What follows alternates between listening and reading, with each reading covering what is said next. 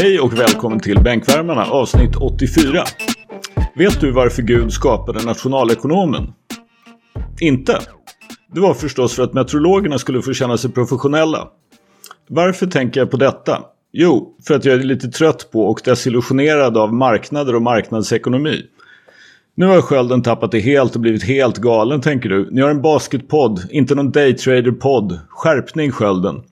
Mitt svar på detta är att jag inte blivit helt galen, jag har alltid varit det. Så här är det. Marknader och marknadsekonomi har blivit vår tids religion och den smyger sig in i varje skrymsle av vår tillvaro. Idrott är förstås inget undantag, men nu har det gått dithän att kommentatorer utan att tänka på vad de säger menar att spelare säljer in att de blivit foulade till domarna. Så, vi säger att det är så. I VM-kvalet har Slovenien på två matcher belönats med 76 straffkast. De leder ligan i VM-kvalet på detta överlägset. Italien och Grekland delar andra platsen med 60 straffkast. Sverige, som är 12 av 32 lag i kvalet i antal gjorda poäng, har fått 26 straffkast. Eh, Klemen Prepelic i Slovenien skjuter i VM-kvalet 17 straffkast per 36 minuter. Trey Young, ingen liten anledning till att NBA städade upp sitt regelverk och sina domarinstruktioner till den här säsongen sköt drygt 9 straffkast per 36 minuter förra säsongen. Slovenien säljer alltså in att de blivit foulade ganska duktigt. Problemet är, som med de flesta dysfunktionella marknader, kunden. Kunder köper massor av skit till fel pris. Och här är det domarna som av någon anledning köper det Slovenien säljer. Gör då Slovenien och Klemen Prepelic fel som säljer denna tydligt attraktiva vara? Bör vi kalla Prepelic omoralisk, en fuskare och wanker? Nej, det bör vi inte. Det är nämligen Fiba som upprätthåller regelverket och har ansvar för domarinstruktioner och att upprätthålla idrottens integritet. Det är Fiba som äger regelverket. Det är Fiba som nu har tre månader på sig att se över situationen, läsa lagen för domarna och se till att den efterlevs. Vi har alltså en situation där NBA tagit bort de här faulen och det är strålande för spelet och det är strålande för oss åskådare på grund av att spelet blir roligare. Straffkast är det mest effektiva sättet att göra poäng på men det är in i helvete tråkigt. Ta bort det. Om en spelare vet att man riskerar teknisk foul för filmning, flopp och att det faktiskt är allvar, inte något man bara säger, så anpassar sig spelaren. Om en spelare får teknisk foul för filmning, flopp och vet att han hon blir utkastad för nästa så agerar man annorlunda eller tar konsekvenserna. Valet hur det ska vara i Fibas, inte Prepelic. Givet att vi snart har ett vinter-OS i Peking och ett fotbolls-VM i Qatar håller jag inte andan men säger ändå Fiba, höjer. Hur är det med dig Addis? Eh, det är bra tack. Eh, matigt, matigt intro som vanligt Skölden. Men ehm, det, det är bra. Det ska bli kul att öppna frågelådan. Det var ju ett tag sedan vi gjorde det. Exakt, det är ju en, en av våra... Egentligen har vi bara två övningar idag. Landslag, landslaget, VM-kvalet och frågelådan. Mm. Där vi har fått in ett gäng frågor. Hur är det med dig då Johansson? Det är bra. Jag hoppas att du inser det här med att eh, marknadssnacket kryper sig in överallt. Det var ju även i senaste Low-podden. Så var det åtminstone två uttryck som jag hörde. By the dip och dead cat bounce som är ganska vanliga uttryck i liksom daytrading-världen. Så att eh, de infiltrerar överallt. Ja, så, det är ju så, det vet vi ju. Ja. Och alldeles nyss så pratade vi om den här den här marknaden som man väl på sätt och vis kan kalla Tinder. Så frågan går vidare till dig Nick. Hur är det med dig? jo men det är jättebra. Det är jättebra. Jag, jag är glad och pigg och nöjd. Eh, såg två riktigt bra matcher nu i helgen som vi kommer prata om. Jag kan berätta att jag var hundraprocentig i att få hälsningar tillbaka i Globen. Faktiskt. Första gången i mitt liv stort basket, eh, stor basketsamling där folk inte undviker mig liksom och undviker ögonkontakt. Kanske att Victor Gaddefors gjorde det under halvtidsvilan men det kan man nästan förstå. Men eh, alla andra sa hej tillbaka och det var underbart. Det jag inte gillade dock är att det var ju flera personer som kom fram till mig och sa att de trodde jag skulle vara längre. Jag menar, va? Jag har väl varit ganska transparent med att jag är 1,75. Och det är inget sånt, det är inget man säger. Det är, det är precis, vi nämnde det innan. Det är precis de här tjejerna på Tinder som skriver ah, vad kallar man någon som är under 1,80? En kompis, ha ha ha. Liksom, jag vet att jag är 1,75. Okej, okay? du behöver inte rubba det i mitt ansikte. Jag är stolt. Jag är stolt över min 1,75. Jag är stolt. Ja. Ja, innan vi går vidare till landslaget så vill jag bara säga att Viktor Gaddefors sa hej till mig i alla fall. Så där, där är jag hundraprocentig. Så var det en massa andra som gjorde det och så var det säkert en massa andra som inte gjorde det. Så till er säger jag höjer. Ska vi gå in då på det här med VM-kvalet ändå? Det var ju faktiskt så att vi har ju varit väldigt, väldigt positiva. Först och främst då förstås till vinsten mot Finland. Men i stora delar även till hur Sverige såg ut i förlusten mot Slovenien. Nick, du är ju expert. Du får börja. Alltså det finns väldigt mycket att säga efter de här två matcherna. Vi, jag hade behövt en timme. Jag ska hålla mig ganska kortfattad. De här två matcherna, du vet, anfallet i första halvleken och första matchen och försvaret mot Slovenien i andra halvleken var ju inte bra. Men överlag tycker jag att jag såg ett landslag som eh, spelar jättebra basket. Jag ser ett landslag som uh, håller bra ihop, inte viker ner sig. Och jag ser ett landslag framförallt som har de har något speciellt och det är ju väldigt svårt att förklara. Addis, du brukar såga mig för att jag alltid litar på ögontestet och så vidare. Men det är ju något som inte går att förklara med någon statistik. Det är laget och coacherna. Det är en fantastisk grupp. Alltså det är omöjligt att inte älska det här laget. Och det är precis som jag sa, det är inte något vi kan liksom kvantifiera. Utan det, det är det. Och jag har faktiskt funderat de senaste dagarna på vad kan det där bero på? Och jag har kommit fram till att det beror på att de här tränarna och den här gruppen, de har ju känt varandra hela sitt liv. Alltså Adam Ramstedt har haft Ludvig Degernes som coach sedan han var ett barn. Uh, Krisha Povic och Jukka har mötts som ungdomar liksom. Uh, när, när de var ungdomsspelare i Göteborg, Borås, hur många gånger som helst. Alltså där är ju där är människor som verkligen känner varandra, litar på varandra, ingen prestige, alla vill en och samma sak. Och det speglar sig på planen. Och tänk att det allt det här hände efter fyra träningsdagar. De hade fyra, tre eller fyra, jag är inte säker. Träningsdagar innan första matchen och redan såg spelet ut sådär. Jag är så hoppfull. Jag vet att det laget kommer ge sig själv ärlig chans att ta sig till nästa gruppfas. Och det känns fantastiskt. Jag eh, älskar det laget. jag, alltså på riktigt, jag, jag kan knappt vänta till uh, nästa kvalfönster. Uh, mm. Det kvalfönstret är i februari kan vi då tillägga och om jag inte helt missminner mig så möter vi bara Kroatien då så att säga. Vi möter Kroatien en gång hemma och en gång borta i det kvalfönstret. Visst är det så Nick? Yes. Eh, Johansson, vad eh, tycker du? Nej, men jag håller med mycket av det Nick säger. Ehm, jag tycker det faktiskt såg ut som att eh, den här gruppen trivs. Alltså på något sätt. Man ser en energi, man ser att de sliter, man ser att de de tycker om att spela nu. Alltså det tycker jag är en klar skillnad också mot vad man har sett föregående landskamper. Eh, sen finns det ju en hel del sån här utrymme för förbättring. Man såg en hel del Alltså offensiven riktigt klicka inte mot Finland. Defensiven gjorde lite misstag i slutet. Men det är ju sådana där saker som, alltså som man som förbundskaptener kan bygga upp under en tid. När man bygger den här kulturen. När man har den här gruppen över lite längre tid. Mm. Liksom, det blir ibland att anfallet blir lite stillastående. Det blir lite för mycket Ludde spelar pick and roll. Men det är också för att det är liksom... Det kommer de hitta. Det, det vapnet kommer de hitta. Den, den variansen kommer de hitta. Så att jag tror... Nej, det ser, det ser riktigt roligt ut. Riktigt roligt. Mm. Addis, du satt ju tillsammans med mig och Johansson på de usla pressplatserna i matchen mot Finland. Och såg ju Sverige-Slovenien på tv. Vad säger du? Eh, nej men först och främst så måste jag bara säga att jag har ju inte varit på livebasket på, vad är det, alltså senast... År? Ja, alltså ett och ett halvt år nästan. Eller vad det, ja, vad det nu blir. Eh, så bara det, upplevelsen, eh, att vara där, jättekul med så, så mycket folk på plats också. Och det kändes som att det var väldigt stor spridning också på, på ålder. Jag tror Johansson, du sa ju det någon gång, att så här, fan när man tittar runt här i, i Globen, eller eh, Avicii Arena.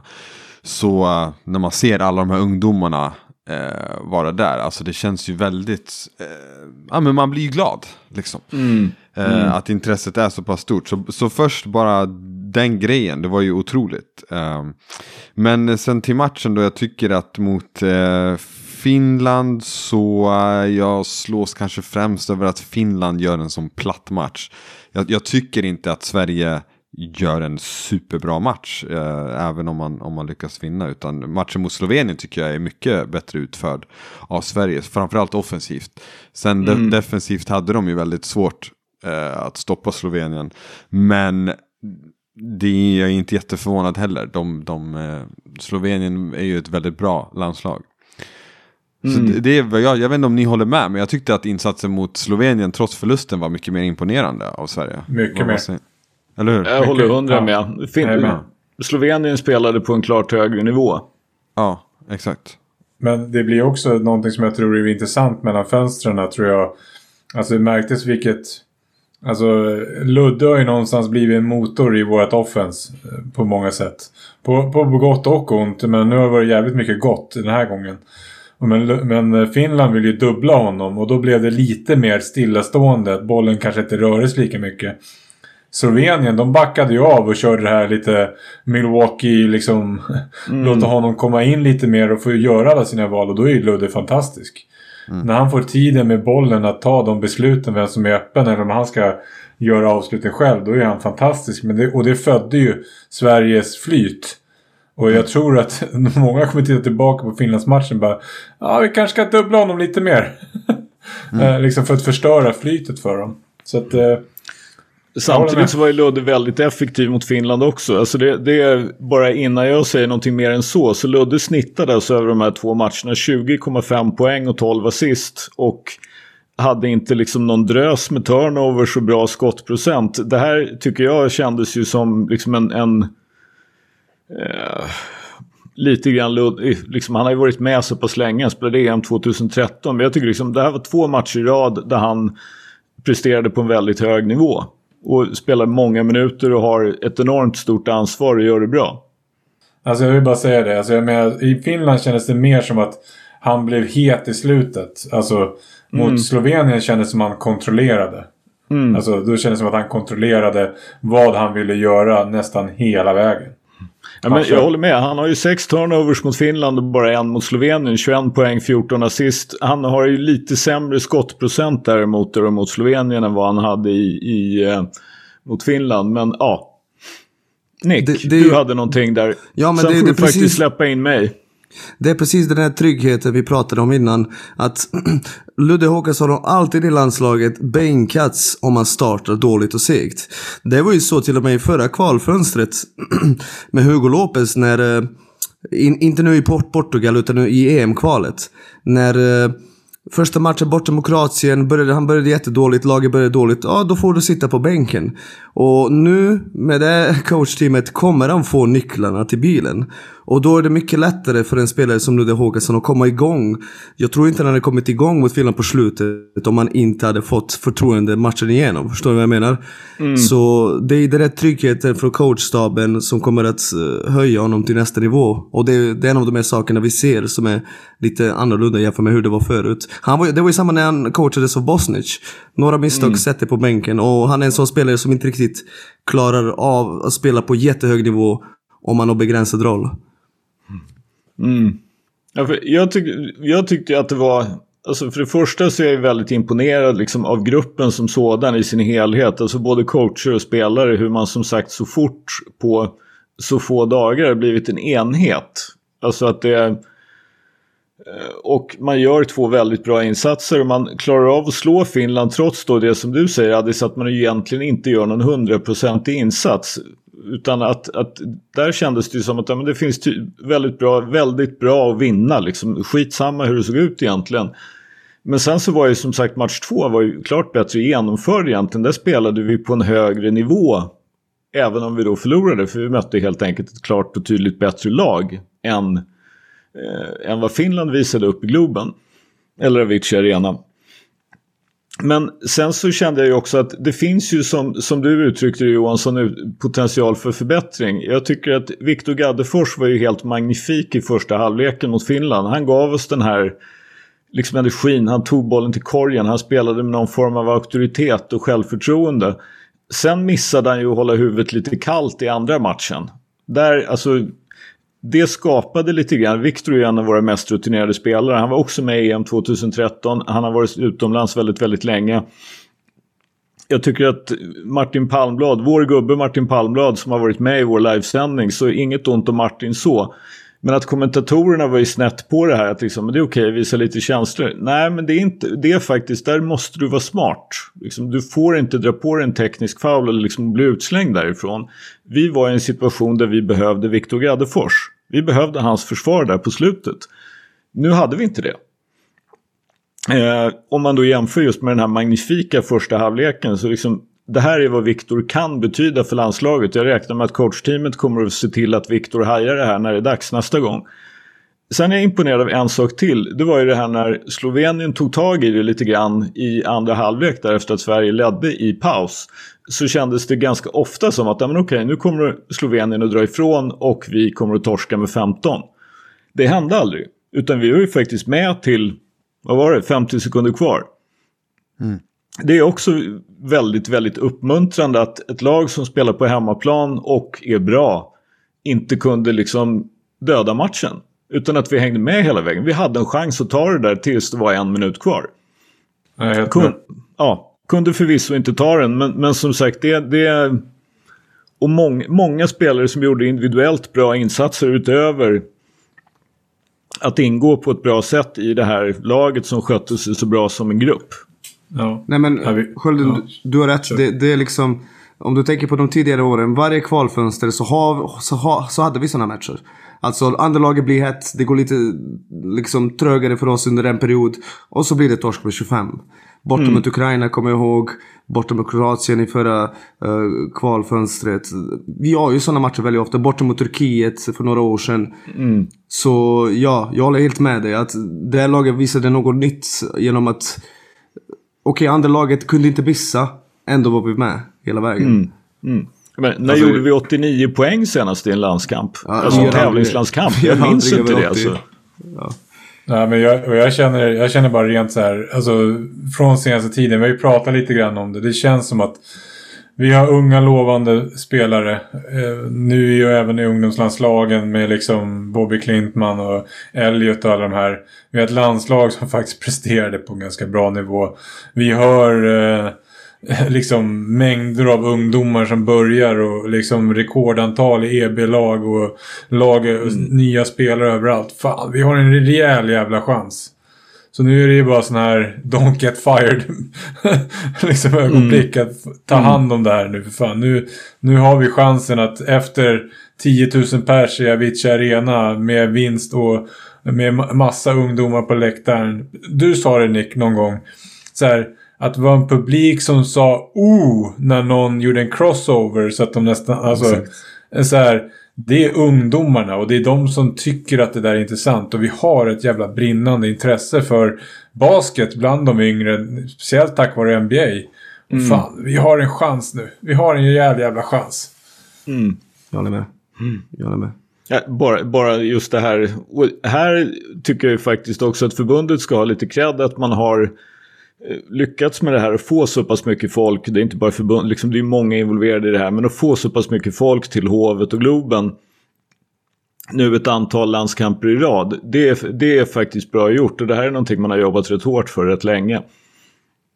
Hur, hur, hur nöjda tror ni att förbundet är med coacherna nu? För jag tror att det var, det var många som var oroliga. För det var många kritiska röster och det var många som trodde kanske att det inte skulle gå. Men jag, de skötte sig jättebra förberedde laget på ett jättebra sätt. Så förbundet tog ett W de här två matcherna, verkligen. Uh, Ja, sen ett gäller fett det- W till och med. Ja, sen, ja, verkligen. Sen gäller det att bygga vidare på det här. Och, men just nu, vi var kritiska när det gäller den omvända rekryteringsprocessen. Det kommer vi glömma nu. I och med att det såg så bra ut i detta kvalfönster. Men Men vi nu, nu har vi ju hamnat i den positionen att det här, förb- det här förbundscoachteamet har satt liksom sportchefen på pottan. Ja, exakt. Exakt, precis. Eller, Ja. ja. liksom landslag, eller inte på pottan givetvis, tvärtom. Men alltså på något sätt så kommer du in som sportchef nu i förbundet. Då gör du det till det här förbundscoachteamet. exakt. Ja. Du kommer inte för att liksom se om du kan få in din gubbe eller kvinna. Nu är det det här som gäller. Det, och det, det här är jävligt svårt. Alltså, det är jävligt svårt läge för det är jävligt naturligt i det här läget att bara tänka så här fuck you. Jag bara säga det till alla tvivlare. Bara fuck you. Men samtidigt har vi inte råd med den attityden just nu i svensk basket. Och det är för tidigt också. Ja, man får, man får ändå vara lite liksom... Ta in, vara en bättre människa än att säga så här. Ja, det gick bra den här gången. Vi måste fortsätta och slita liksom tillsammans på något sätt.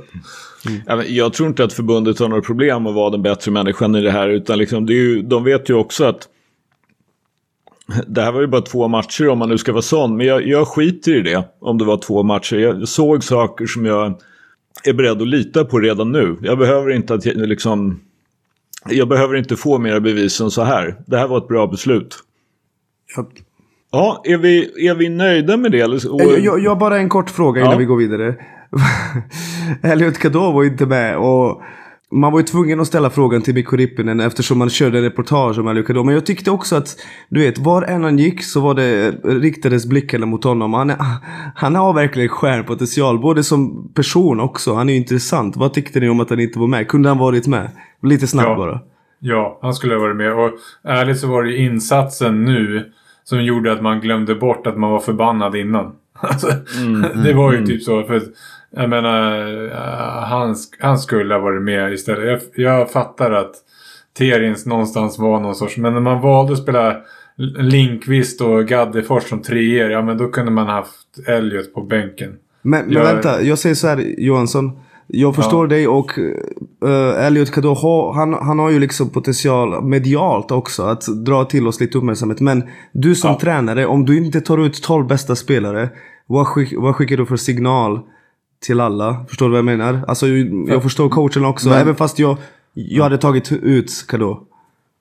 Ja, Men det Ja. ja. att de, alltså, ja, ta Addis. Nej men alltså där tycker jag ändå att man måste vara, alltså jag hör vad du säger Nick, men, men sanningen är landslag gör så hela tiden. Framförallt mindre landslag som, som någonstans ehm, på något sätt, det är viktigt för oss att han, han är med på sikt, eller hur? Det måste väl alla hålla med om. Det, det här kan ju bli en av, nu säger jag inte att han kommer bli det, det vet jag inte, men han har ju potentialen att bli en av de största i svensk basket. Det är ju inte sjukt att säga det ens. Ja, och där måste ju små landslag vara pragmatiska. Jag menar hur ofta ser du inte andra la- landslag ta med folk tidigt för att låsa upp dem? Jag menar han är ju fortfarande inte nu, ja, risken är väldigt liten att han kommer spela för Team USA. Jag fattar, det är ju så hård konkurrens och så vidare. Men, men där tycker jag nästan man har som skyldighet att låsa upp honom för Sverige. Eh, Så, så pragmatiskt tycker jag att man borde vara. Eh, faktiskt. För att det är jätteviktigt att han, att han kommer in i och sen, ja visst. eh, Det här med att, ja de bästa spelarna, men det är liksom all respekt till Terens, men, men jag är inte helt säker på hur stor skillnad det är där ens. Om du förstår vad jag menar. Liksom, det, det är ju inte, vi snackar ju inte att det här är någon, att det är helt orimligt. Han är ju fortfarande med i 15-mannatruppen. Liksom. Ja, Men jag, jag förstår vad du säger Nick och jag, jag håller i någon mening med om det. Men här är det så att Mattias Markusson var med två matcher utan att spela för att vi har tre centrar som går före. Terins fick, vad fick han, sju sekunder eller något sånt där på ett inkast för Slovenien för att vi inte ska riskera någon foul på någon vi behöver i andra halvlek. Där hade vi kunnat ta Kadå också. Alltså det är inte... Eh, det här påverkade oss inte. Ta in Kadå till en av matcherna och ta ut Terins eller Markusson till någon av dem så har vi ändå alltså i alla fall i ena matchen tagit ut det som kanske är det bästa laget. Men vi eh, skapar då dels rent praktiskt att vi faktiskt låser fast honom för Sverige. Och dessutom att vi skapar ett band, liksom ett lojalitetsband. Jag, jag hade nog velat se att man tog ut honom, men just nu är jag inte så jättesugen på second guess det här förbundscoachteamet. Det kan vi göra en annan gång. Nej, vi, vi kan gå vidare. Vi kan gå vidare. Jag tycker som sagt de, de, eh, de gjorde bättre ifrån sig än vi hade vågat hoppas. Och liksom laget också, alltså som grupp. Jag är jättenöjd. Som sagt, som du sa Nick, man älskar det här laget redan japp, japp. Ska vi gå till frågelådan då? Vi har ju fått en bunt frågor. Vi börjar förstås med vår favorit, Louise Noaksson, har frågat Vem har fått krypa till korset flest gånger av er tror ni? Vi vet ju alla att svaret idag förstås är Fader Stefan. Han är ju inte ens med oss idag så det måste ju vara Fader Stefan som leder.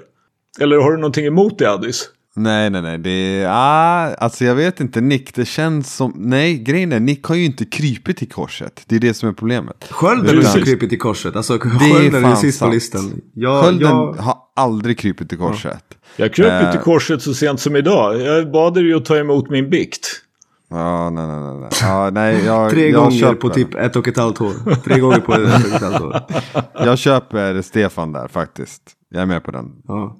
Jag tycker att systemspelare och bluff går över Marvin Bagley ändå. Alltså det, Alltså, Nick tar ju så mycket random grejer så det är inte riktigt krypa till kors. Alltså, Nej. vi vet ju att det blir fel. Till och med jag vet. ja men Minnesota och Cleveland och fan Ja men det, what? Det var ju bra. Cleveland, Cleveland var bra. Det, det är Minnesota, Minnesota vet jag har inte vunnit riktigt. sex av senaste sju. Vad snackar ni om? Kolla på Ja. schemat och se hur de ska Ja, bli vakna. 17-10. Vakna. Kolla Vi- på schemat vi- och se hur de ska bli 17-10. Vi smiskade Miami Heat. Okej Skölde? Vi smiskade dem nyligen. Jag vet inte om du såg det. Jag såg, jag såg inte matchen, men jag såg att det hände. Men jag såg inte direkt Ja. att det var smisk. Men Ja. ja. Så akta er vem ni skrattar åt. Okej? Akta er. Ja, Men säger, om du säger 17-10. Cleveland är jag beredd att ge dig, det vet du. Men Minnesota, nja. Nej, okej. Ja visst. Jag får krypa till korset. Eh, apropå krypa till korset och sådär så. Vår vän Stefan Jovanovic av alla människor har frågat. Vad använder skölden för lås? Han menar ju att jag är låset, jag låser mig ständigt. Och Addis föreslog Assa. Jag använder ju förstås Chubbs som ju gör kassaskåp och är typ världens bästa lås. Ja, Hur skulle alltså, det annars gå? Annars skulle du få krypa till korset. Skölden har ju, alltså bland, av alla människor jag känner så tror jag att dina låsningar är värst. Eh, det går inte att rubba dem. Det är omöjligt. Alltså det är helt omöjligt. Han har någonsin lyckats med det. Men, men grejen är, när Skölden låser sig, han har ju liksom en poäng. Och sen kan man logga ut från Twitter i två timmar och sen är man tillbaka och då har han skrivit 5000 rader om varför han har rätt. Alltså det är, han är så passionerad också liksom. Det är inte så att han låses utan han kommer ju verkligen förklara för dig varför han tycker som han tycker. Till minsta detalj. Ja. Så, Exakt. Chubbs. Ja. Nästa fråga. Också från Instagram från Anton Karb. Varför går det så dåligt för Pelicans? För att de är Pelicans? När har det gått bra för Pelicans? Ja. Bör Det fråga var, det, var, det var två bra svar. Det finns ju ett tredje. Vad är det då? Det är ju för att eh, Zion Williamson väger 320 pounds. Och inte spelar. Framförallt att han inte spelar. För att Ja. eh, eh, vikten gör han ju 27-10 på ändå. Liksom. Eh, Fast jag tror att vikten hänger ihop lite grann med varför han inte spelar. 27 donuts och 10 ribs. Ja, nu ska vi inte fatshamea. det- det- är dystert med Zion faktiskt att han inte spelar. Det, det skulle inte gå så dåligt för dem med Zion. Det tror jag inte. Eh, nästa fråga. Isak Hellberg på Instagram. Vad tänker Clippers med Kawhi? Eller med Kawhi? Med, med Kawhi. Givet hur bra Paul George spelar utan Kawhi och som, som option nummer ett. Jag hörde bara kavaj. Ja, jag, jag rättade mig ju. Clippers tänker inte utan de väntar på Kawais eh, besked om han kommer att spela eller inte. Alltså det är ganska tydligt att det är han som bestämmer. Han har väl egna lagläkare om jag minns rätt och så vidare. Så, egna läkare, förlåt. Och inte använder sig av lagläkarna. Så, så det är upp till honom. Jag tror inte Clippers har något där att göra. Om man känner sig redo då kommer han spela i mars-april. Om man inte gör det då väntar de till nästa säsong. Ja, det är ju inte så att de tänker trade honom. Uh, verkligen inte. Nej, jag tror eh, precis som Nick. De kommer hålla, eller de kommer bara vänta in honom. Men, men eh, det verkar ju som att han faktiskt kommer spela i år. Alltså, innan den här säsongen så trodde jag han skulle sitta hela säsongen. Men av allt man hör så är han ju igång. Liksom. Som jag har förstått det i alla fall. Han kommer ju lira sen. Och Clippers kommer ju bli livsfarliga. Med tanke på att de... Oh, tjena, från en före detta Spurs-fan. Håll, ja, håll den förhoppningen. Hold me back! Ja, just det. Lycka till med det där. Vi hörde det där typ tre månader. He's coming back. Jo, tjena. He's Ja. coming back. Jo, Det, det är en bra poäng att man kanske har hört det förut. Men jag vill ändå tro att eh, han, han kommer nog tillbaka. Faktiskt. Men vi får, vi får se. Vi får se. Jo, 23-24 kommer han tillbaka. 23, 24. Om två år. Du litar inte på, Kawa- eh, på Kawhi alltså? Jag höll på att säga Kawhi igen. Vi har lite historia om jag säger så. I know. Ja. Ja, vi går vidare. Cripster frågar. Han är lite irriterad på Hall of Fame verkar det. Är Hall, alltså Hall of Fame, är en spelare som Chris Webber en rimlig kandidat? Med all respekt för bra stats och solid karriär. Vad säger vi? Nej. Ehm, alltså Vi kan ta- hur var det vi- nu? Han kom in va? Han Ja, gjorde det. vi kan inte använda Mitch Richmond som en lägsta stämpel hela tiden. Utan om vi skulle ha en Hall of Fame. Då skulle inte Chris Webber vara med. Chris Webber, när han var bra nog var han tillräckligt bra för att vara bästa spelare i bästa laget i NBA. Och han har ju betytt mycket för basketen med hans Fab Five och allting. Så jag tycker att han är en värdig Hall of Famer. Faktiskt. Jag vet att många inte gör det, men jag tycker det. Men är inte största problemet med Hall of Fame att eh, alltså att det är basket Hall of Fame och så har man med massa, alltså NBA borde ju ha sin egen Hall of Fame. För att den blir ju jättekonstigt när man liksom, ja ah, det är, eh, vad vet jag, Garnett och Duncan ska in ett år och så står Tony Kukoc bredvid och bara, ah, ja men han ska också in. Alltså, det är ju snarare det som förstör. Webber tycker jag inte är ett jätteproblem. Eh, även om, ja, jag vet inte om han är en Hall of Famer på riktigt. Men, men det är ju inte det största problemet. Problemet är ju alla liksom från världen som ska med för att de har... Alltså du, Men- ditt hat för internationell basket. Du, du försöker inte ens dölja det utan... Ja men helt ärligt, det det är- blir larvigt när Kukoc är med i Hall of Varför Fame. larvigt? Han har betytt mycket för basketens utveckling i, i världen liksom. Oh my god. Ja men det är ju sant. Alltså han var ju, vet du hur dominant han var i Europa? Fråga Jonte Carlson. Ja men det var Mike James också. Alltså. Nej men, s- äh, äh, ja, nästa fråga. Nästa fråga, snälla någon. Mike James och Tony Kukoc, jag driver of det, alltså. Ja, eh, nästa, nästa fråga. Från Harald B05. Åsikter om Shaq som spelare och person. Som spelare så måste man ju säga att om han hade skött sin kropp så hade han kunnat vara den mest dominanta ever och inte bara under tre säsonger. Exakt, jag håller med. Så, ja. Håller med. Men, men i sin prime, den mest dominanta någonsin. Kanske. ja. Jag håller med, inte kanske, han var det. Jag såg det med mina egna ögon. Det, man visste vad han skulle göra. De tre dubblade honom. Han dunkade över alla ändå. Alltså, det, det var så löjligt. Så ja, han är mest dominanta när han var i sin prime. När, när folk laddade upp med sjufotare som bara kunde faula bara för att man ville faula honom typ Exakt. 40 gånger per match. Alltså Santa Buck gjorde typ en karriär av att bara faula Shaq. Alltså, Scott Pollard. Scott Ja, Pollard. Exakt, Exakt. exakt. Alltså Sacramento, det finns ju den här matchen 0 eh, 0-2 tror jag i den serien mot Sacramento. Eh, Western Conference Finals när jag för mig att alltså, så här, alla deras tre centrar är utfaulade till slut. Ja. alltså, han allihopa. han sköt ut 40 straffkast. Men så här då. Som broadcaster, mygg av. Ja, Ja, Jag tycker, jag tycker han är skön. Han är inte, det, problemet är att han inte är påläst. Varken han eller Barkley, de följer inte NBA. Alltså du, du kan, du, du vet, de frågade Shaq, han äger, eller han, han är delägare i Sacramento Kings. De frågade honom, vad heter han Holmes i Sacramento? Han visste inte hans namn! Det är en jättebra startspelare i NBA. What the I, fuck? I ditt lag. I ditt lag! Men de, han är skön, både han och Barkley är jävligt sköna liksom så, men ja. Eh, lite så då. de, de är ju som sagt mera i underhållningsbranschen liksom en, en, eh, Ja, expert. Ja, en, en, en liksom citationstecken experter. Det är, så, så, så måste man ju ändå se saken. Som bänken då. Ja, absolut. Ja. Men jag vill bara säga det, apropå det här, ja. Jag var bara tvungen att kolla upp det här lite som hastigast med, med Shaq i den här Western Conference Finals, bara för skojs skull sådär. Han sköt alltså 69 straffkast på sju matcher. Ja, det är bra. Så det är 10 per match. Det är inte liksom som man dör ändå, men ja. Men du får tänka att här, under den här perioden så var det ju väldigt långsamt eh, spelat också. Det här är ju 0 02 va? Ja, Eh, precis. ja, NBA har ju nästan aldrig varit långsammare. Så att Mm. det där skulle ju vara säkert en 13-14 idag. Ehm, säkert.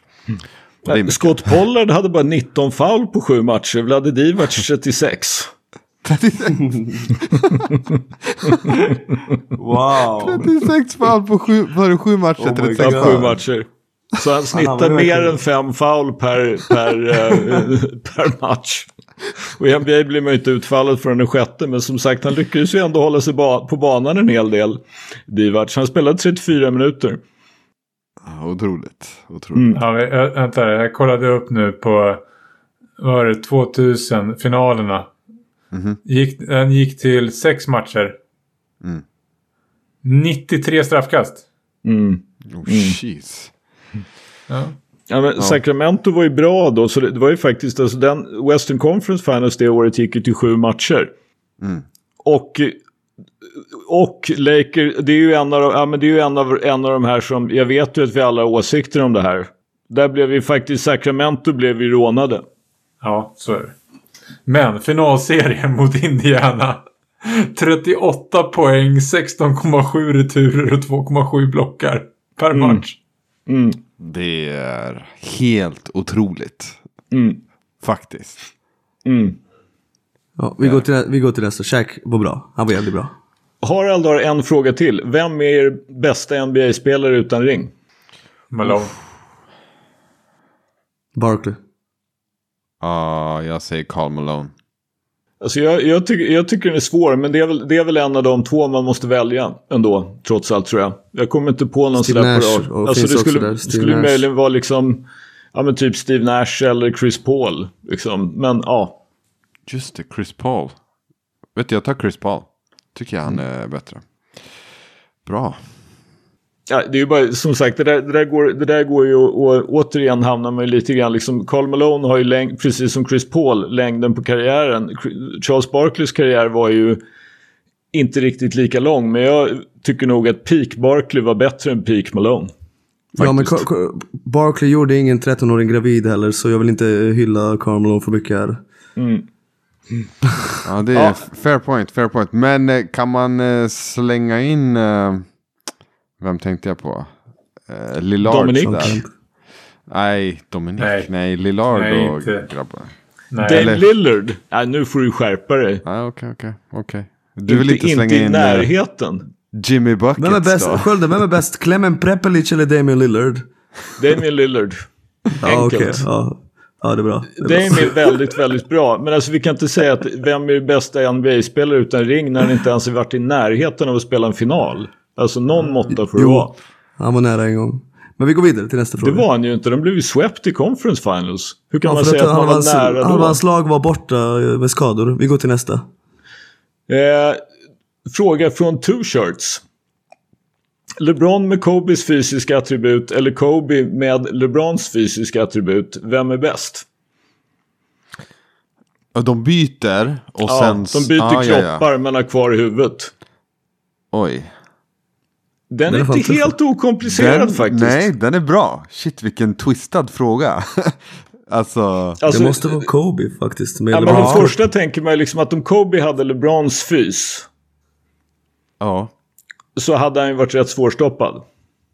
Jag säger Kobe med LeBrons fis. Jag säger Ja, det Kobe. måste fan vara det. Ko- Kobe med LeBrons fys hade ju varit bättre än Kobe. Medan LeBron med Kobes fys hade ju varit sämre än vad LeBron är idag. Exakt. Ja, ja men så är, så är det ju. Så är det ju. är, är det inte så? Jo. Ja, ja. Ja. 100 procent. ja. Men det är ju därför frågan ändå är rimlig. Blir LeBron så pass mycket sämre att du alltså hellre tar då Kobe så att säga Med LeBron LeBron. är med sex hans centimeter fysiska längre. Attribut? vet, LeBron är 6 cm längre. Det, det är fan skillnad. Alltså det, Ja, plus att han är byggd som en stridsvagn och liksom lika Exakt. atletisk som Kobe. Mer atletisk. Ja, Mer atletisk, snabbare, så han är ju allt. Alltså, Jesus. Ja, nej, jag säger Kobe med LeBrons fysiska attribut. Jag håller med. Jag håller med. jag, bara, jag, jag, tycker att, jag tycker inte att den är okomplicerad. För det, LeBron, alltså en grej som LeBron ändå har, har ju skaffat sig också. Det är ju det är ju liksom någon form av smartness och game sense och passningsskicklighet som, som ja, Kobe skulle ju snitta 45. Men skulle hans lag, ja, skulle han vinna så jävla mycket mer? Jag vet inte, ja, whatever. Hans Järvman frågar, om ni spelade i NBA, vem skulle ni helst spela med och varför? Nick, du har ju drömt om att du ska snitta 42 minuter, så du måste ju börja. Du måste ha tänkt på det här. Mm, jag har tänkt på det där och svaret är naturligtvis Kyrie Irving. Nej jag ska. uh, Nej men uh, jag, jag säger Kevin Durant ändå. Uh, Kevin Durant för att jag tycker att han är skön på Twitter. Av allt vi hört på Jonas Repko så är han en fantastisk människa, basket-junkie. Han lever ju basket, han andas basket.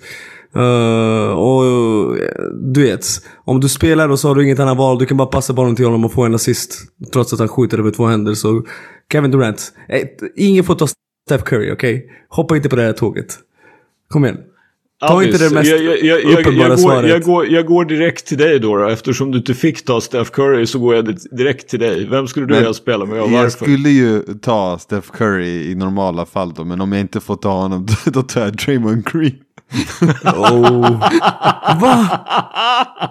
Är du seriös? Han hade skällt ut dig konstant. Ja, det är i och för sig sant. Jag hade nog inte tagit det bra. Vet du, scratch. Exakt. Det, det är klart att det är antingen Curry eller Clay. Helt ärligt. De där två, Okej. fan vad skönt att spela med dem. Jag säger någon av dem. Jag, jag skulle ju, eftersom jag inte får, jag, jag, alltså, jag tänkte en sån här halv sekund på att man skulle, man skulle, jag skulle gilla att spela med Pippen. Men han har ju varit lite oskön senare i karriären, men, men på den tiden, snubbe som spelar försvar, passar bollen och liksom var allas vän i omklädningsrummet när Jordan var en alpha dog och kanske inte alltid så trevlig att spela med så tror jag att Pippen skulle vara helt okej. Men Curry ligger ju liksom, ja, herregud, hur, hur skön är inte han? Om man är tillräckligt bra för att spela med honom, varför inte? Jag tar också Curry. Och sen tänkte jag... alltså, Ja, men det... Ja, men alltså. Ett, han är en av få som inte skulle skälla ut mig. Chris Paul, alla skulle skälla ut mig. Ja, De skulle bara skrika på mig. Alltså jag har historier om coacher som har skrikit på mig. Jag skulle all... Ja, det är ju... Men sen är det så här, jag kan bara springa runt och vara screens. Alltså jag är fan hundra... Jag är fan bred. Alltså jag skulle kunna... ja, Ja, men jag, tänk, jag tänker mig ändå att man skulle ha någon form. Jag tänker inte att jag skulle spela i NBA som jag är. Det skulle inte vara så meningsfullt. Men Jag, jag, tror, vill, jag tror att om jag var som jag är så skulle Curry skälla ut mig också. men jag vill ge en shoutout till Hans Järman och resten av grabbarna och tjejerna i Moose Nation. Ni gjorde ett jävligt bra jobb i Avicii Arena. Absolut. Eh, nästa fråga. Nu har det kommit in en bunt frågor på Twitter. Andreas B 1987 undrar när spelar Sverige ett mästerskap igen på här sidan? Den är ju din Nick. VM, jag säger så här, tar vi oss till nästa gruppfas, stor succé. Det blir väldigt, även fast jag gillar gruppen vi korsar med för att där finns Tyskland, Estland, Polen. Det, det var inte alls omöjlig grupp. Men jag vill, vi ska inte prata om VM. Vi, kommer mest, vi räknar med när vi inte tar oss till VM, man måste vara realistisk. EM 2005, jag är väldigt, väldigt hoppfull. Jag hoppfull 2025. 2025, förlåt. Vi kommer samla på oss många poäng, vi kommer vinna matcher, vi kommer få lätt, lättare lottning än vad vi brukar få. Jag är ganska säker på det. Och vi tar oss till VM, e- EM 2005, baby! 2025, än en gång. 2025. Ja. Vad, vad är det med mig? Jag vet 2005. inte, du säger, du säger 2005 och jag säger kavaj. Jag vet, vi, får vi får höja oss båda två. Ja, verkligen. Nästa fråga då, för ingen tänker säga emot det där. Vad händer, Andreas har ytterligare en fråga då och ytterligare en sen efter det. Men vi börjar med, vad händer egentligen med Jerebko? Det måste ha funnits flera chanser att få kontrakt i Europa den här säsongen, korta som långa. Det håller jag med om, jag vet inte vad som händer. Vet du Nick? Eh, jag kan spekulera, för jag jag har försökt snacka med Jonas några gånger. Han har inte svarat. um, så här är det. Jag tror att, vi pratade om det inför avsnittet. Han har tjänat 350 miljoner kronor i sin karriär. Han har bestämt sig, okej nu spelar jag i NBA eller så spelar jag inte. Och han har investerat så mycket pengar i hans e-sportslag som jag har förstått går jättebra och han kan sälja det mycket dyrare än vad han köpte det för. Han är, han är en affärsman nu också. Så jag vet, alltså, jag vet inte. Jag tror att han är sugen på att spela, men han vill göra det i NBA. Möjligheten i NBA finns inte för tillfället, så jag vet inte. Jag hoppas att vi ser honom i Avicii redan i februari. Det känns som att han är sugen och att han vill vara en del av uh, svenska landslaget. Men uh, som sagt, högst oklart. Mm. Han är ju inte bara en affärsman. De är också, han och hans fru har ju också fått, eh, fick ju sitt tredje barn och han, hade ju lite, han kunde inte vara med dem när han var i Moskva och sådär. Så jag, jag, kan tänka mig att det finns flera skäl. Men ja, jag hoppas också att vi inte har sett det sista av Jerebko, varken i, ja, på någon hög nivå någonstans och absolut inte sista gången i svenska landslaget utan att han är med i februari. Jag hoppas på det. Addis, den här är ju frågan till dig. Det skrivs ju i och för sig att hur kommer det sig att ert intresse för europeisk basket är så lågt? Men det är ju faktiskt, den är ju till dig. Uh, intresset i europeisk basket. Grej, grejen är att ni, jag är ju den enda som är liksom vokal och berättar om mitt ointresse. Medan ni andra, Nick låtsas ju ha ett intresse. Uh, och, men kollar inte på europeisk basket. Ni andra kollar ju lika lite som mig, eh, om, vi, om vi ska vara ärliga. Men, men Anledningen tror jag är att, jag, alltså jag vet inte, det är väl bara inte intressant. Det är ju, uh, jo okej, okay. Euroleague är ju problematisk, liksom he, hela grejen är ju ganska problematisk. Det är ju inte så, det är ju så här, ja uh, du signar upp, vad, vad är det, du typ cashar för att vara med eller är det något sånt här? Du, du skriver, skriver flerårskontrakt och sen kan du inte åka ur Euroleague även om du spelar i andra ligor i ditt land. Liksom. Det är Exakt. Sjukt. Exakt, det är sådana saker. Och det är, mm. sånt är ju inte intressant för det första. Liksom. Det, är inte, det är inte kul att eh, det fungerar på det sättet till exempel. Så jag tänker att det, det är nog många faktorer, men det är ju ganska... Det, de flesta håller väl med om att det är rätt ointressant, eller? Nej. Ja, men jag, jag, kan, jag kan bikta mig då. Jag, för mig är det så här. För mig har det ju alltid varit liksom NBA och SBL som har varit. Det är, liksom, det, är det, jag, det är det som fick mig att fastna för basket egentligen. Sen har jag mitt intresse för europeisk basket, klubbbasket är egentligen ytterst begränsat. Men det är Däremot är jag väldigt intresserad av landslagsbasket. Så därför för att ha någon aning om någonting så måste man ju ändå liksom läsa på lite grann och ha någon form av koll. Eller måste, måste man inte, men jag gör det ändå. Däremot är det som du säger, ja, det är så att jag ser inte mycket europeisk basket när det inte är landslag. Det gör jag inte. Nej. Det är en jag prioritetsfråga. Har man liksom jobb och någonting annat att göra. Jag kan ju inte kan inte se hur mycket basket som helst. Jag är ju dum i huvudet. Igår såg jag först Bulls hit på morgonen och sen så såg jag Sverige-Slovenien och sen så avslutade med Clippers Golden State. Jag kan inte se tre matcher varje dag. Jag ser europeisk basket. Nej. Jo. Det gör du inte. Du ser SB fucking L! Ja precis, jag tänkte du säga det. SPL. Ja, ja, let's go. Nej, ingenting ja. annat. Jag skiter i det resten. Jag har inte sett en Euroleague-match. Men jag var ju på en SPL dammatch i helgen faktiskt. Kolla, Live. du kollar ju också mm. på europeisk basket. Ja, europeisk basket. Nu kommer det fram. Men där var det ju, alltså min bojkott kvarstår ju. Jag går bara och kollar på, på matcherna. Men, men eh, Live. Inte. Att, ja. exakt. Mm. Tror inte att min bojkott är borta. För det Nästa inte. fråga. Känns som att det framförallt är Addis och Nick som ska svara på den. Alvin Svensson undrar. Tror ni att LaMelo Ball har potentialen att vara first option i en contender? Uh, first option i en contender? Ja, alltså jag tycker inte riktigt det är hans game. Och så här, ja, han kommer nog snitta liksom över 20 någonstans i sin prime. Men jag, jag vill ändå tro att han inte kommer vara the first option. Visst var det i en contender? Mm. Ja, nej, det skulle alltså kan och kan, men jag, jag, tror, jag tror att han skulle tjäna mer på att inte vara det och att laget skulle vara bättre om de hade en till scorer bredvid honom. Um, eller en stor spelare, jag vet inte, men uh, ja, säger jag. Ja, det där, sen är det där med first option är ju inte liksom det är ju inte självklart eller helt uppenbart vad en first option är. Man kan ju vara, alltså det är lite grann som vi har diskuterat det här med, var Chris Paul bättre än Devin Booker? Mm. Alltså Devin Booker skårade ju mer men Chris Paul var ju mer av en dirigent. Alltså, ja, ja som sagt. Men vad säger du Nick? Tyvärr så tror jag att han har den potentialen. Om vi tänker på det här bara hans andra år och hans siffror nu. Alltså egentligen talar allt för att han inte kan vara det. Han dejtar ju porrstjärnor och köper grills i munnen för flera hundratusen dollar.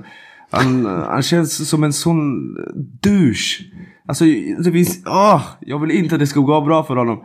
Men spelet på planen talar om att han utvecklas fortfarande. Alltså det gör han. Han blir ju bara bättre och bättre. Och den där vidriga skottrörelsen resulterar i poäng på något konstigt sätt. Han, han har skjutit bra procent från tre år så mycket talar att han har potential att bli det. Sen om, man kommer bli det återstår att se. Vill du tillägga något där Johansson? Nej, det behöver jag inte. Nej, okej. Nästa fråga tror jag kan intressera oss allihopa. Vem, det är också från Alvin Svensson då. Vem kommer att sluta sin karriär högre all time? Kevin Durant eller Giannis Antetokounmpo? Jag kan ta det. Ja, jo. Jo, vi vet vad Varsågod. du tycker. Jag tror att vi alla vill ta den. Kevin Durant är topp 5 spelare någonsin i min åsikt.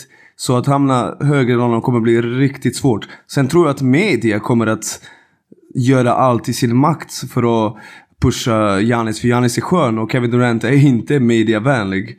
Men om vi tittar bara, du vet alltså Kevin Durant, LeBron James kommer att ha flest poäng någonsin. Kevin Durant kommer att gå om Kareem Abdul-Jabbar. Han kommer att vara tvåa. Han har 25 000 poäng. Det är ingenting som talar för att han kommer eh, bromsa någon gång snart. Han kommer ha titlar, han kommer ju ha eh, MVP-titlarna. Alltså, Janis, jag älskar Janis. Jag tycker att han bevisat det väldigt mycket i slutspelet. Men hans första fyra, fyra år, i fem år. Han var något av en late bloomer. Det tog lite tid för honom att eh, komma igång. Så vi får se. Och i och med att Giannis bössa inte är pålitlig. Jag vet inte hur han kommer åldras. Vi får se när han är liksom som Giannis nu, 33. eh, Som eh, Durant nu, 33-34. Om han klarar sig lika bra utan ett pålitligt skott. Vilken jävla Mm. foliehattsförklaring. Vadå? Ta den du då Med- att, Johansson. med, att media kommer att ta Jannis kanske för att de gillar honom mer. Ja. Okej. Jag har sett vad tycker listor, du då Johansson? jag har sett listor där Curry rank, rankas före Kevin Durant. Ja. Alltså, då, då, är Ja, det ja, media, ja. då är det media som uh, pushar narrativet. De två spelade ihop! Alltså, Alltså, du låter ju som alla de är här före detta spelarna som har Kobe i typ topp tre. Du låter precis som dem. Det är ingen som har Kevin Durant topp fem. Ingen! Förutom Nick Rajatic. Det är ju finns. liksom... Det finns. Nej, men det säger ju en del. Okej. När man är ensam på fel sida snöret, då är det någonting som är... Nej, jag är inte ensam. Det finns så. Jag har faktiskt, jag har faktiskt eh, läst artiklar på nätet. Men alltså, Jaha, var, jag- var jag det vill- samma jag måste- killar som satte tjej som 26 och han var det som, alltså i den här eh, bästa spelaren under 25? Jag måste bara fråga Nick. Alltså i dagsläget då så har alltså Durant gjort 24 400 någonting poäng. Ja. Han är alltså 14 000 poäng efter Kareem Abdul-Jabbar. Japp. Snittar han 20, du, du säger att han ska gå förbi Kareem. Det kommer han göra. Du inser att han måste snitta 25 i sju säsonger till för att det ska ske. Japp. Och du säger att han gör det. Jag säger att jag gör det och jag ser att han kommer spela tills han är sån ba- basketball junkie. Han kommer spela tills han är typ 42. Han är 33 idag. Skulle han snitta Ja. 25 när han är 40? Nej, då kommer han snitta kanske typ 18. Det, och ni vet att han kommer klara det. Om inte foliehattarna tar över. Alltså, ja, men jag, jag säger så här. Om Kevin Durant går förbi Kareem Abdul-Jabbar och, eh, och LeBron, eller ja, liksom ens någon av dem i poäng, så är jag jävligt impad. För han har haft, alltså han har haft en och annan skada.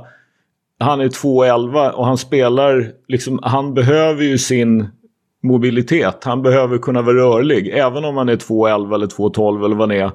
Så kommer han ju få svårare att skjuta över folk på samma sätt som han kan göra idag. Jag måste erkänna, jag kan inte föreställa mig den värld där Kevin Durant går förbi Kareem Abdul-Jabbar i Ja, antal vi, gjorda vi poäng. som sju år. Vi gör som sju år. Jo, ja, men absolut, absolut, jag ser bara inte hur han ska kunna snitta 25 i sju år. Jag, jag, liksom, han kanske inte behöver snitta 25 i sju, men han behöver snitta typ 22 i nio då. Det ser jag som lika osannolikt. Men ja, Vet, vet ni vad den största låsningen skölden har i huvudtaget?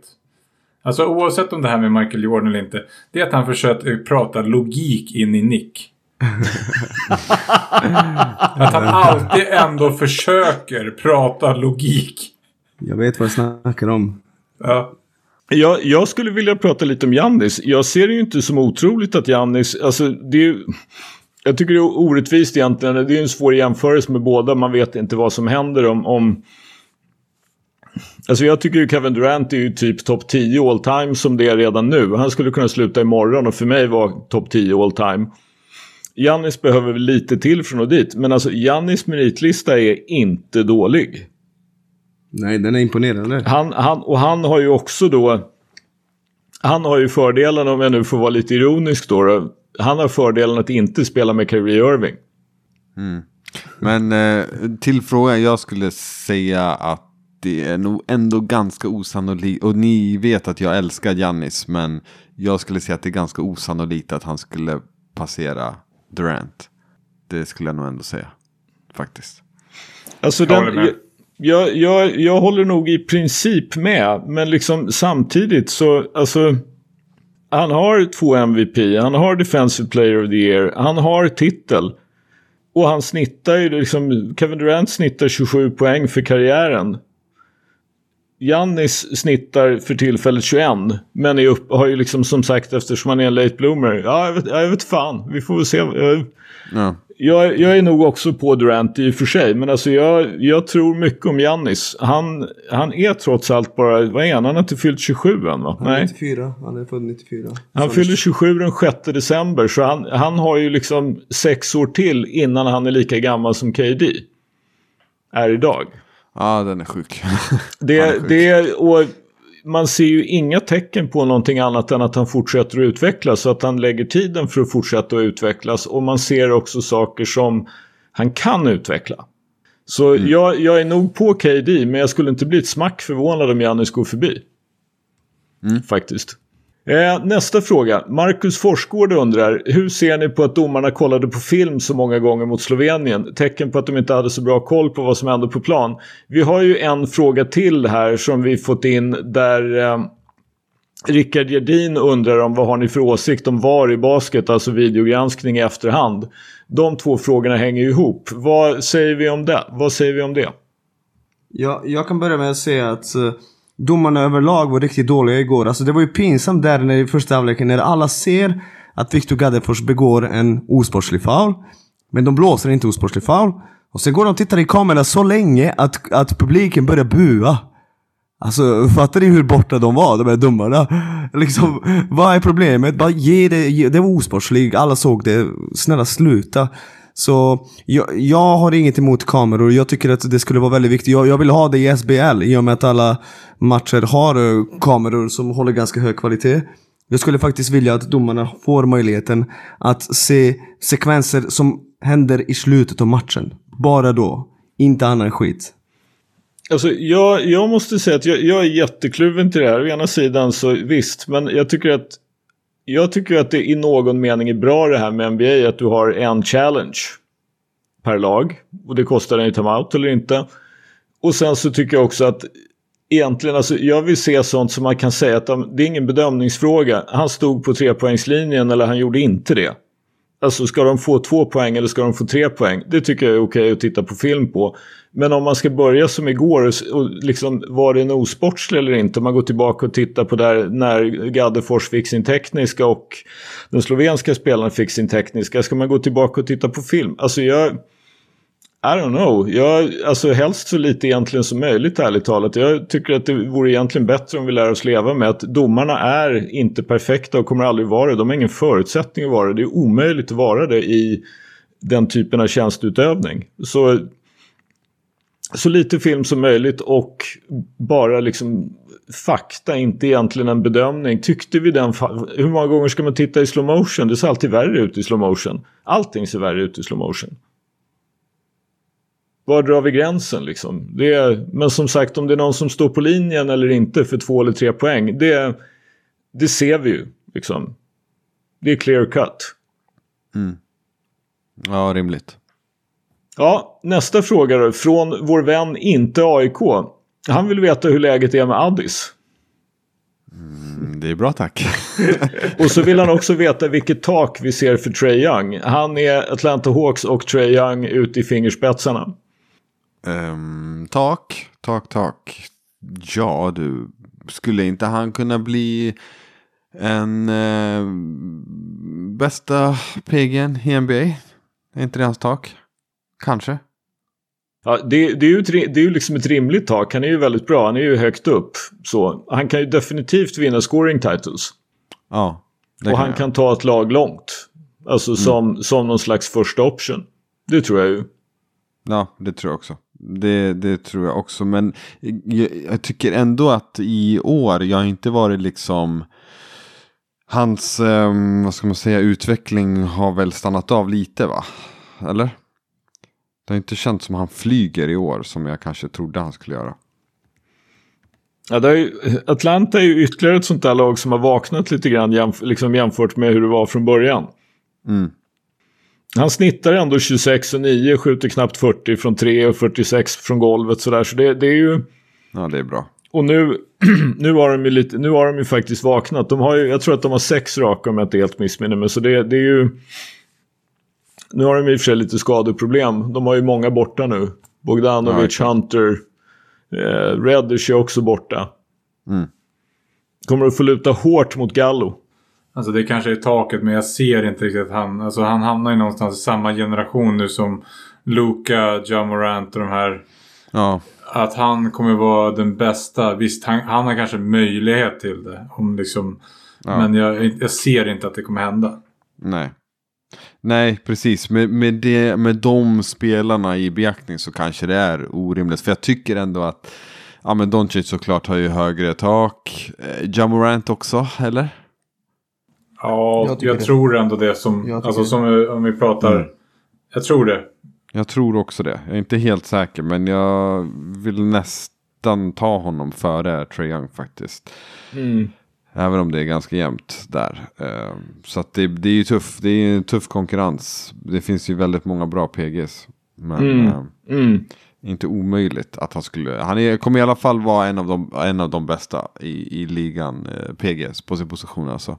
Och kunna vinna en. Jag tror att han kommer vinna en scoring title. Det kommer han ju nog, nog lösa. Det tror nog nästan jag också faktiskt att han Ja. kommer att göra. Ja. Yes. Förr eller senare blir KD och eh, Curry gamla. Ja, exakt.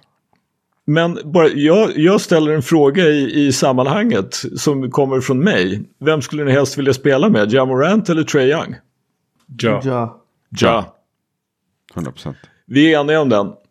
Sen har vi då en fråga från Marion Unes. Hur många poäng hade Nick snittat i landslaget? Ska du ta den Addis eller ska vi låta Nick svara? Nej, jag vill höra vad Nick säger. Vad, hur, vad hade du? Alltså i din prime.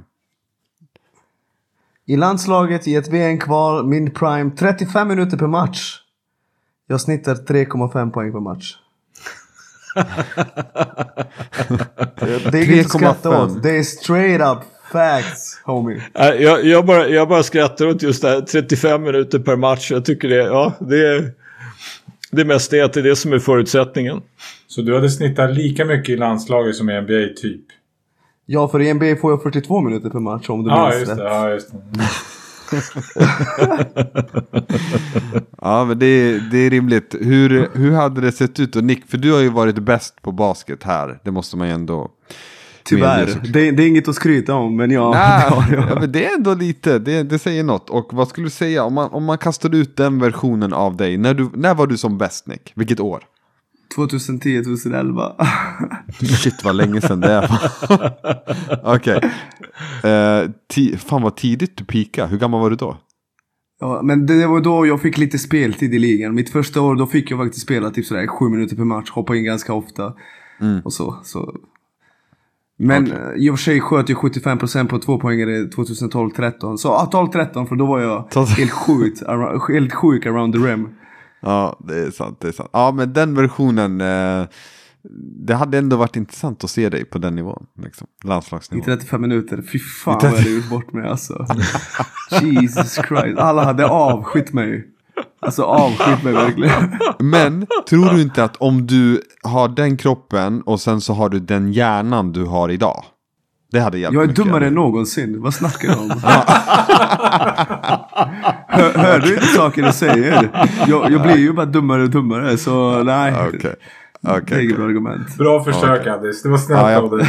ja, jag försökte, jag försökte hjälpa honom, men okej då. Han hade varit trash. Vi, vi går vidare. Herman Johansson har tre frågor. Eller egentligen fyra nästan till och med.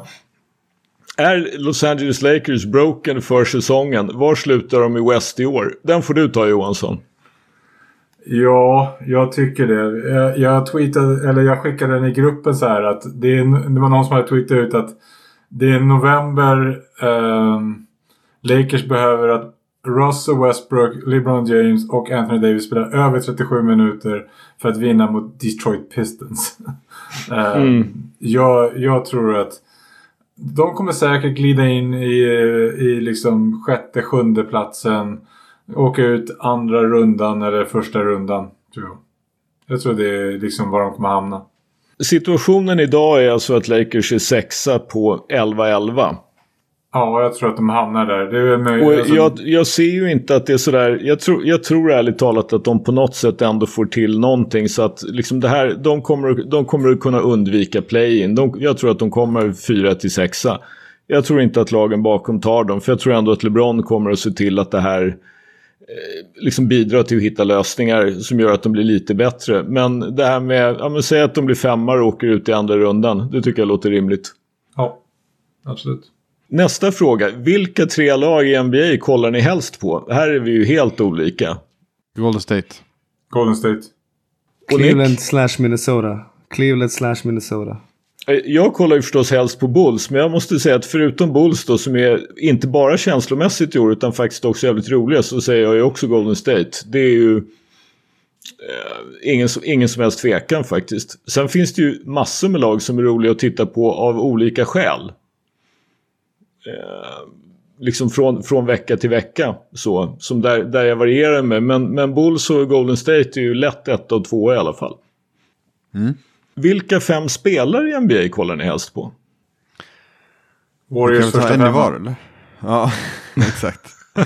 ja men alltså jag, jag älskar att titta på Steff såklart. Det, alltså, det känns som hela den här podden har varit Steff, Steff, Steff. Men ja, Steff är min favoritspelare att titta på.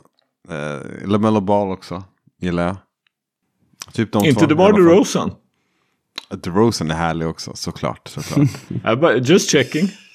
Mm -hmm. Nick, vad säger du?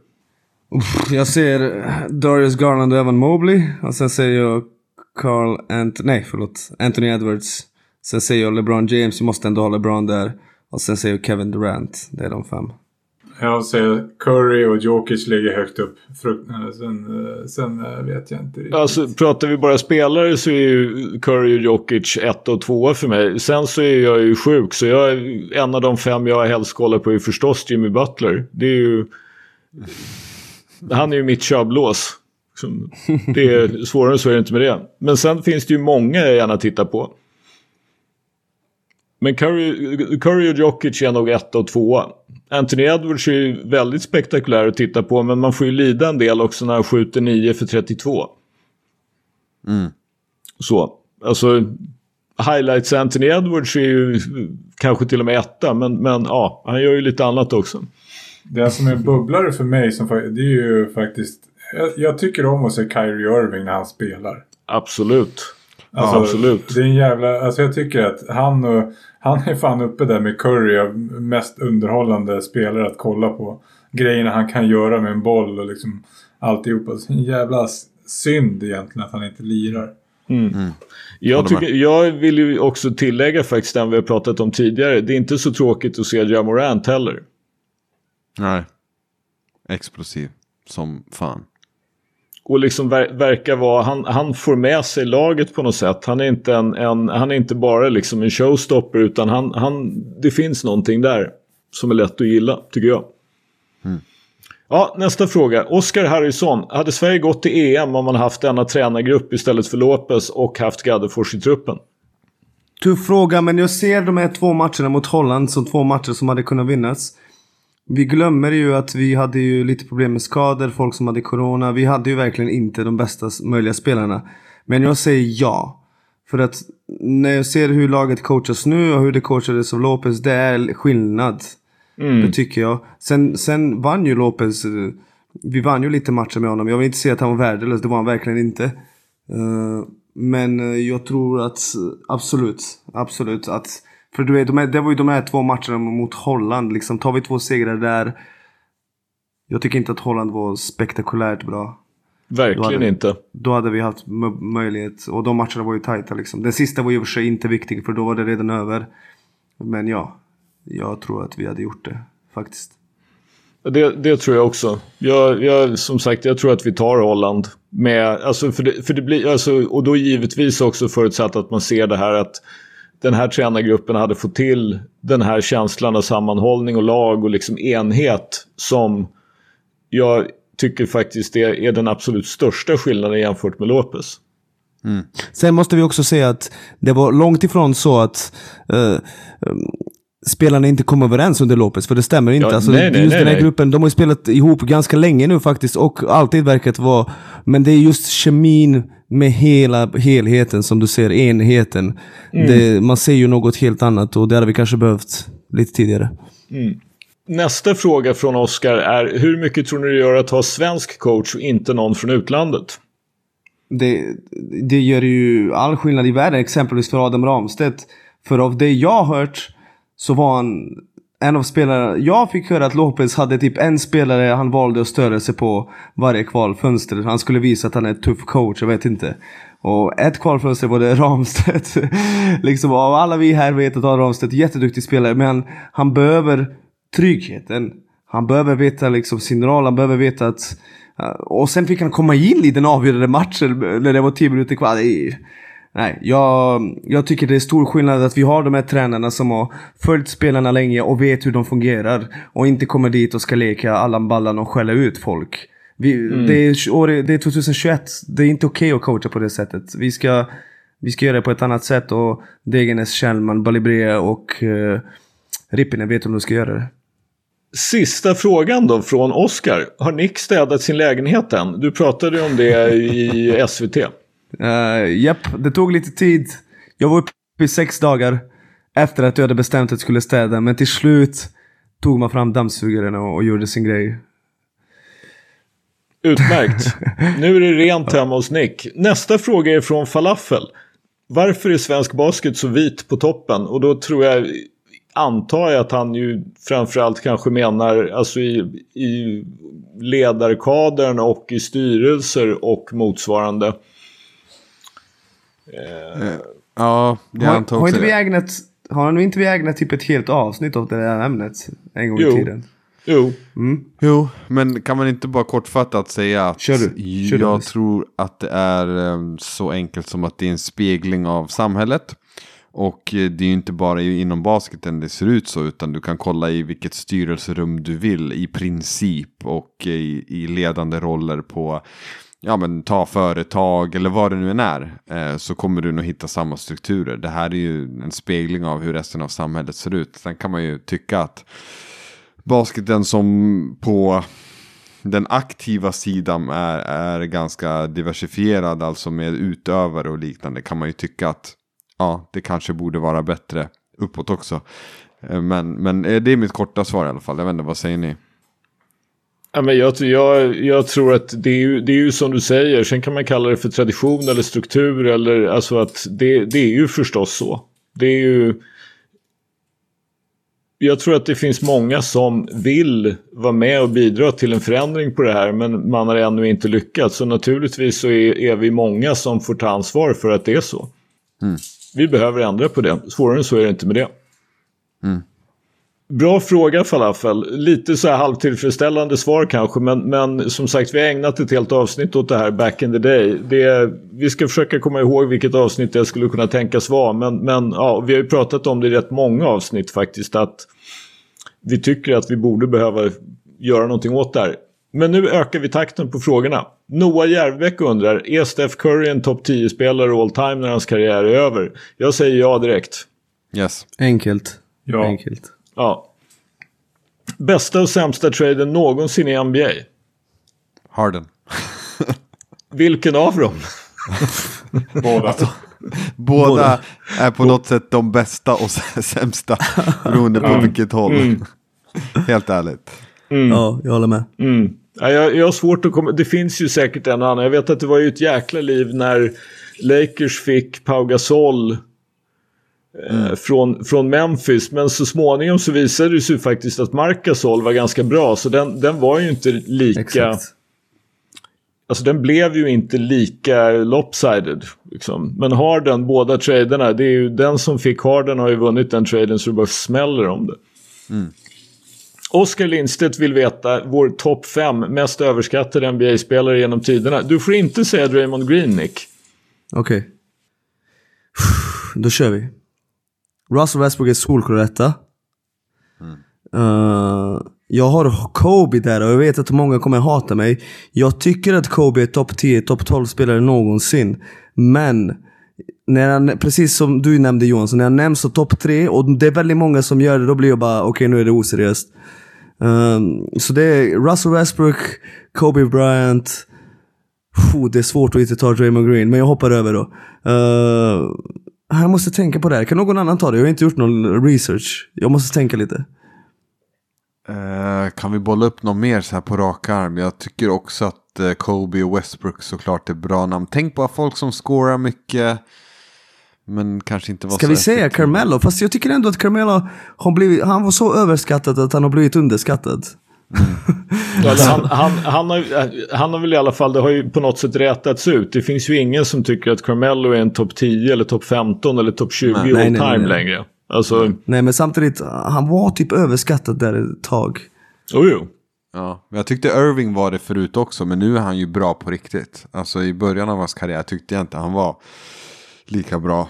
Men eh, nej jag vet inte. Men eh, alltså jag tycker Westbrook och Kobe är två bra namn att bolla upp. Ja, jag tycker också Faktiskt. det. Om jag slänger ut ett namn då. Ja. Vince Carter. Ja, den är jättebra. Den är Fan, jättebra. Folk gillar att hata på Vince alltså. Jag tror att jag är i precis den ålder där Vince var en gud. Eh, så jag kan typ inte köpa det.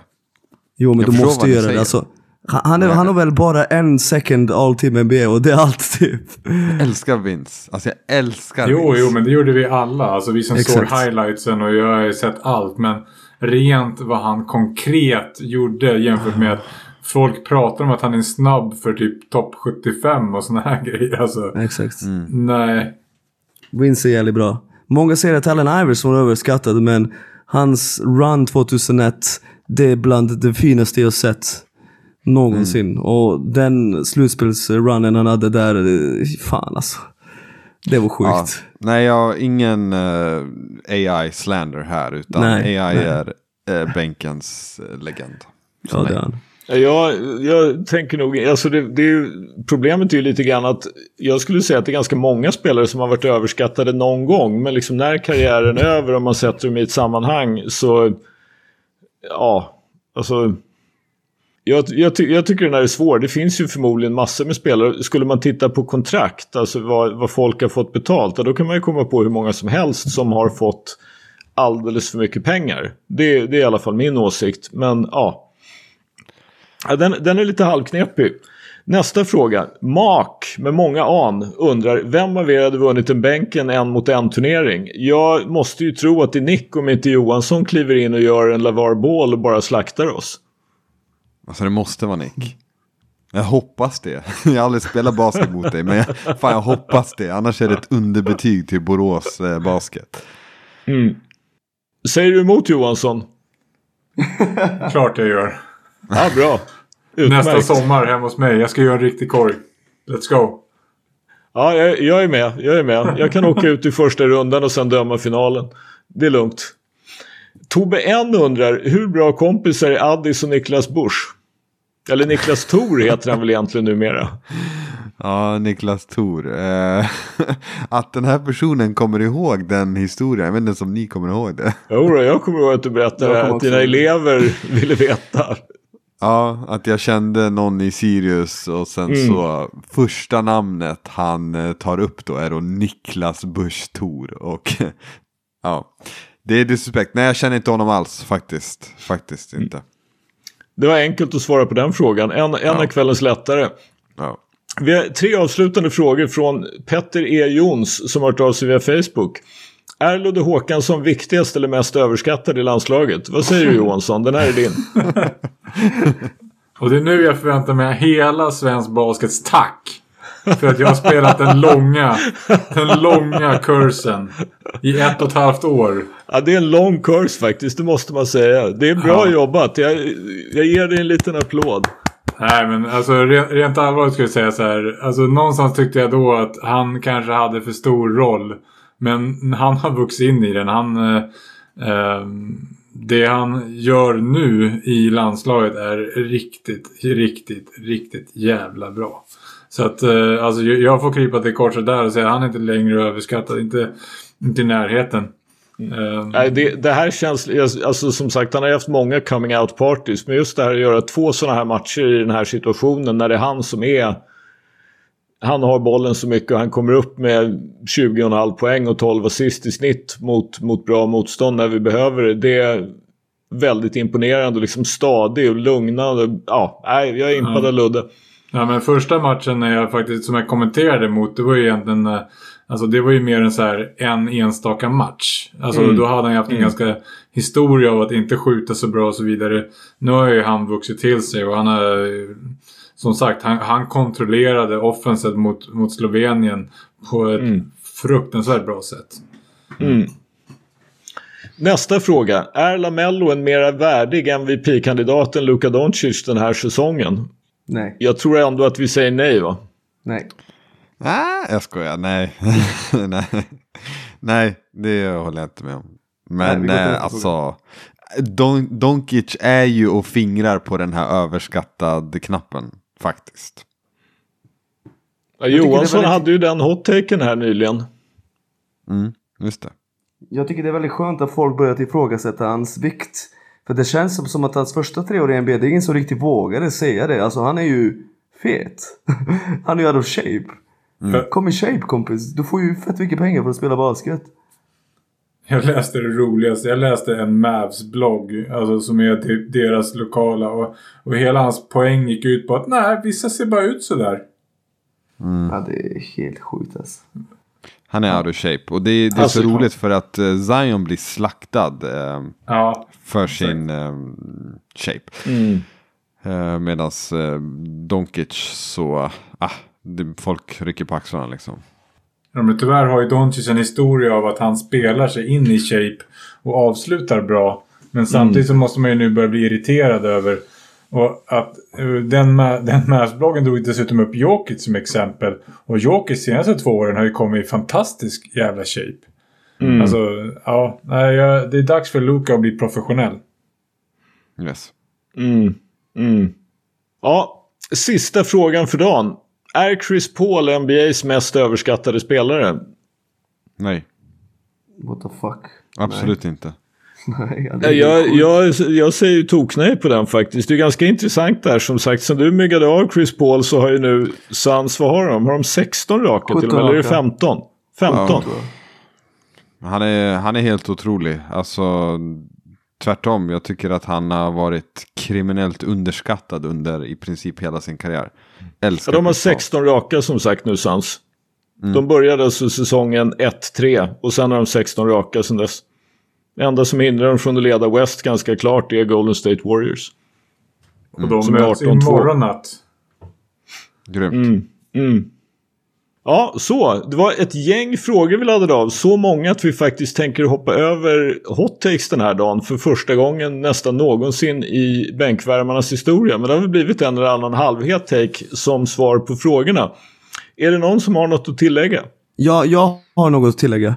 Uh, efter matchen mot Finland drog jag uh, och Skölden och till baren på mitt hotell.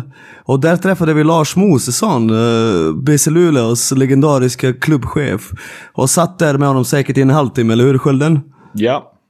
Och han är, bara shoutout till Lars Mosesson, vilken kung. Alltså, det är en bra, bra människa och en av svensk baskets största profiler. Det han gjort för basketen där uppe i Luleå är ja, magnifikt och varje Luleå-skämt jag drog tog han verkligen och skrattade.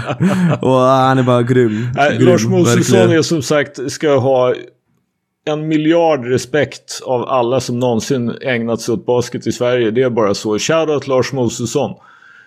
Och stora feta kramar också, för det är en bra man förutom att han har gjort en massa bra saker. Humor och, och själv, självinsikt och lite självironi. Shoutout Lars Mosesson. Tack för idag. Ha det bra. Ciao. Ciao.